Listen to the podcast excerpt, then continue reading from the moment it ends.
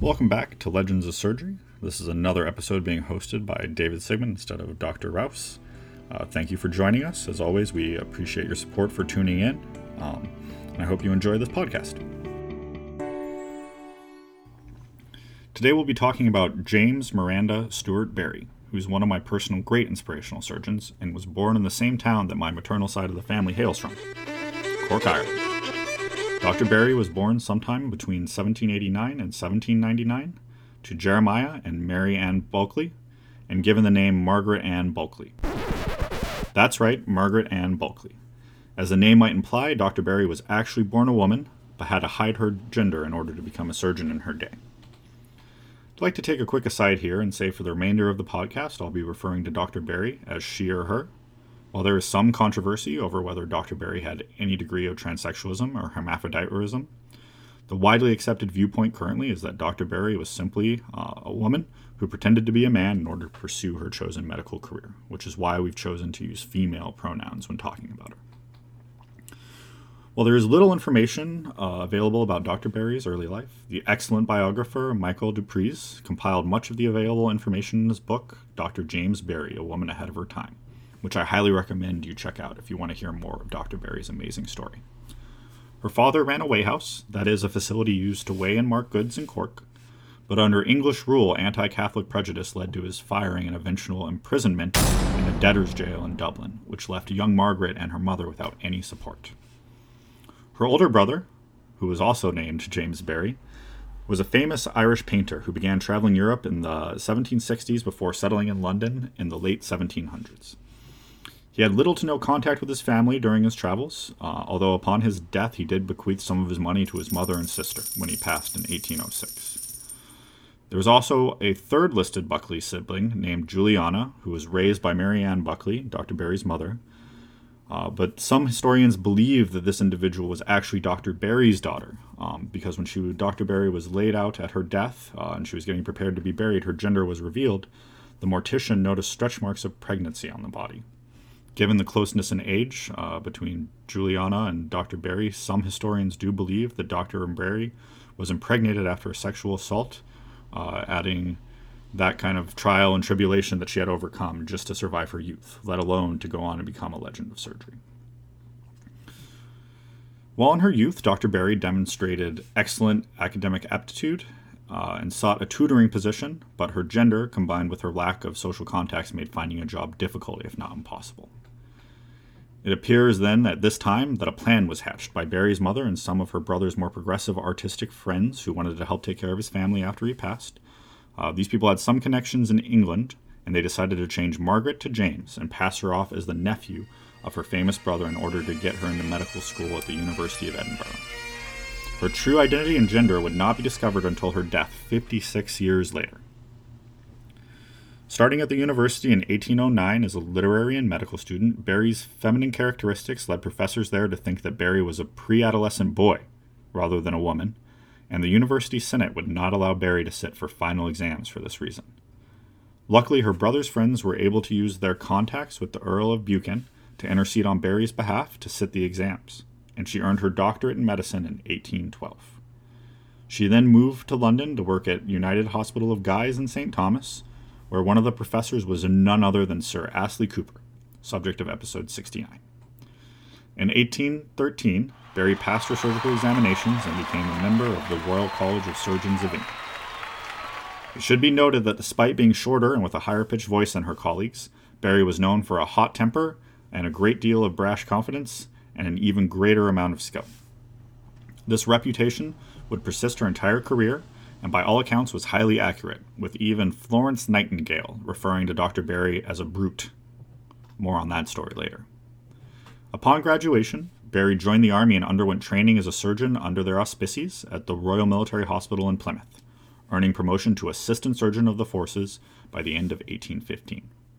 Thus, with her basic training completed, Dr. Barry was sent to Cape Town, South Africa, a British colony at the time. South Africa was run by Lord Charles Somerset, whose wife had died in 1815, shortly after arriving in South Africa. The doctors who had treated his wife had not impressed Lord Somerset, who thus held the whole profession in somewhat low regard. However, Dr. Barry's reputation as a quote unquote child prodigy given previous suppositions on her age while she was in surgical training, preceded her. And Lord Somerset's eldest daughter was considered dangerously ill and in desperate need of treatment at the time, although her actual symptoms are quite unclear. Nevertheless, Dr. Barry took the Somerset family by storm, charming the Lord and spectacularly treating his child, who made a prompt recovery. Lord Somerset would appoint Dr. Barry his personal physician, which led to another twist in Dr. Barry's wild story. For Lord Somerset was good friends with the Lord of Buchan, who had earlier interceded to let Barry set her exams uh, at the University of Edinburgh, and therefore he could have very well known that Dr. Barry was actually a woman. During the 10 years Dr. Barry served in South Africa, she moved into an apartment uh, on Dr. or sorry, on Lord Somerset's estate, and their closeness eventually led to rumors and accusations about their relationship, including one episode where an anonymous accuser circulated a poster claimed the two were buggering. It was a serious accusation at the time, as homosexuality was punishable by death. Both were eventually exonerated of all charges, but it just goes to show that Dr. Barry's story didn't get even easier, even after she became famous for her medical acumen. We should take a break here from the impressive and Dickensian story of Dr. Barry's personal life and talk about her medical abilities. Dr. Barry was known first and foremost for her prodigious surgical skills, performing one of the first known cesarean sections everywhere both the mother and the child survived, and the first individual recorded to do one in the continent of Africa. Of note, given her provincial deployment, Dr. Barry had no surgical assistance for this procedure, using local midwives and servants to hold the arms and legs of her patient down so that she could complete her operation. Dr. Barry's true strength was demonstrated not in the surgical marvel, but in the patient's survival and recovery afterwards, despite a brief but frighteningly severe postoperatively. Dr. Barry was known for being absolute and severe in demanding cleanliness and hygiene, which prevented the severe fevers which killed so many obstetrical patients in that area. Uh, this patient the C section was performed on was named Wilhelmina Munnik, and she and her husband Thomas offered Dr. Barry a huge fee uh, for her services, which she declined, and then jokingly said if they wanted to pay her, they should instead name the child after her. The patient took the suggestion seriously, however, and named the child James Barry Munnik, with Dr. Barry even named as the godfather. This story goes on even more impressively.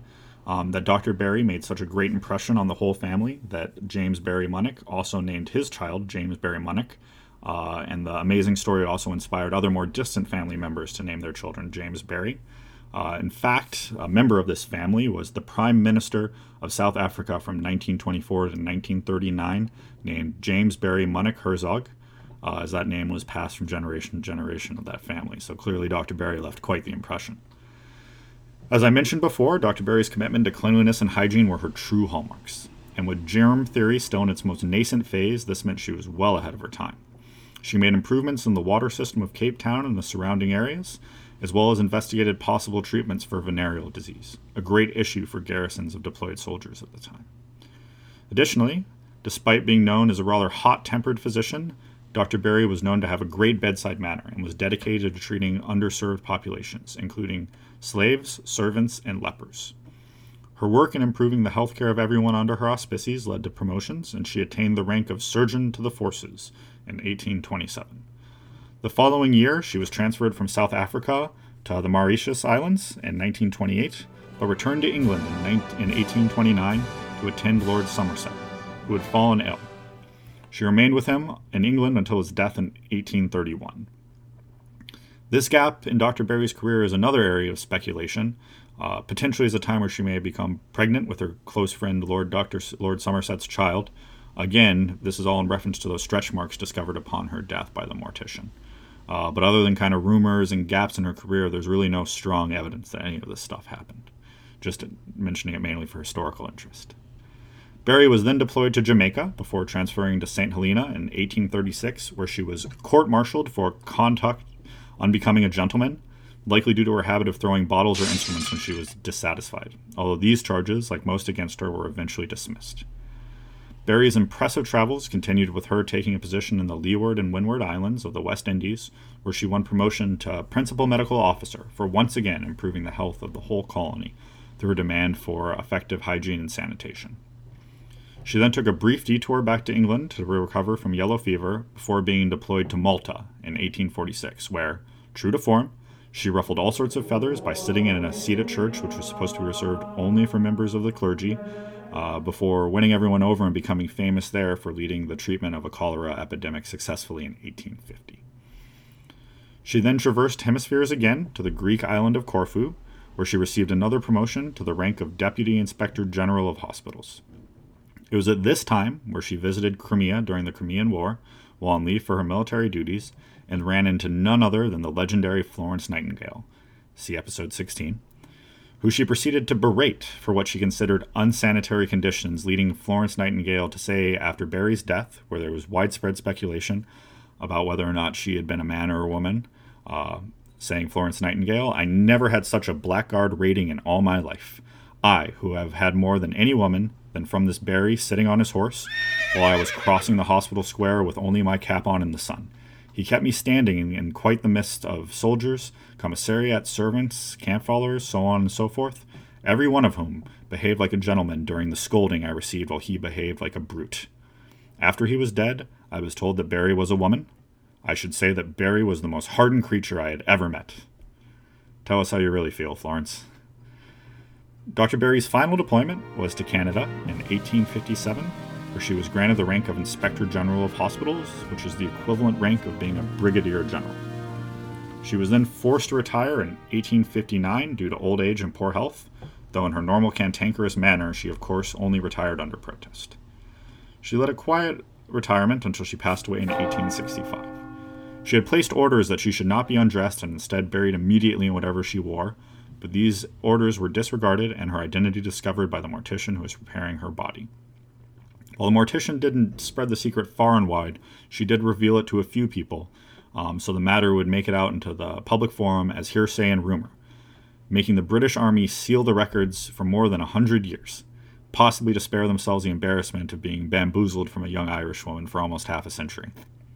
She was buried under the name James Barry with full military honors, and it wouldn't be until the 1950s that historian Isobel Rae gained access to the military records and Dr. Barry's legend began to be fully understood.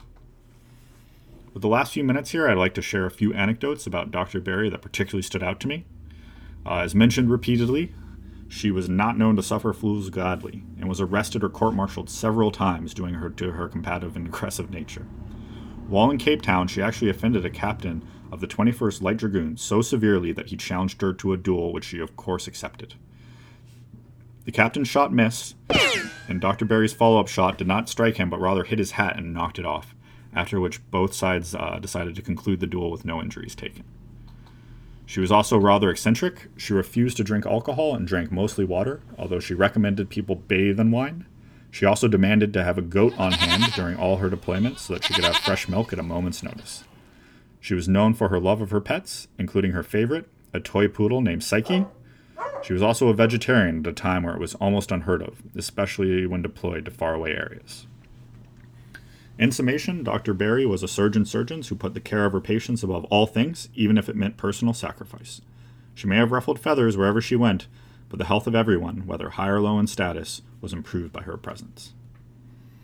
That wraps up this episode of Legends of Surgery. I certainly hope you've enjoyed the story of one of my favorite Legends of Surgery. Please rate the podcast on iTunes and leave a comment there, or follow us on Twitter at Surgery Legends. Like us on Facebook at Legends of Surgery, or send an email to legendsofsurgery at gmail.com.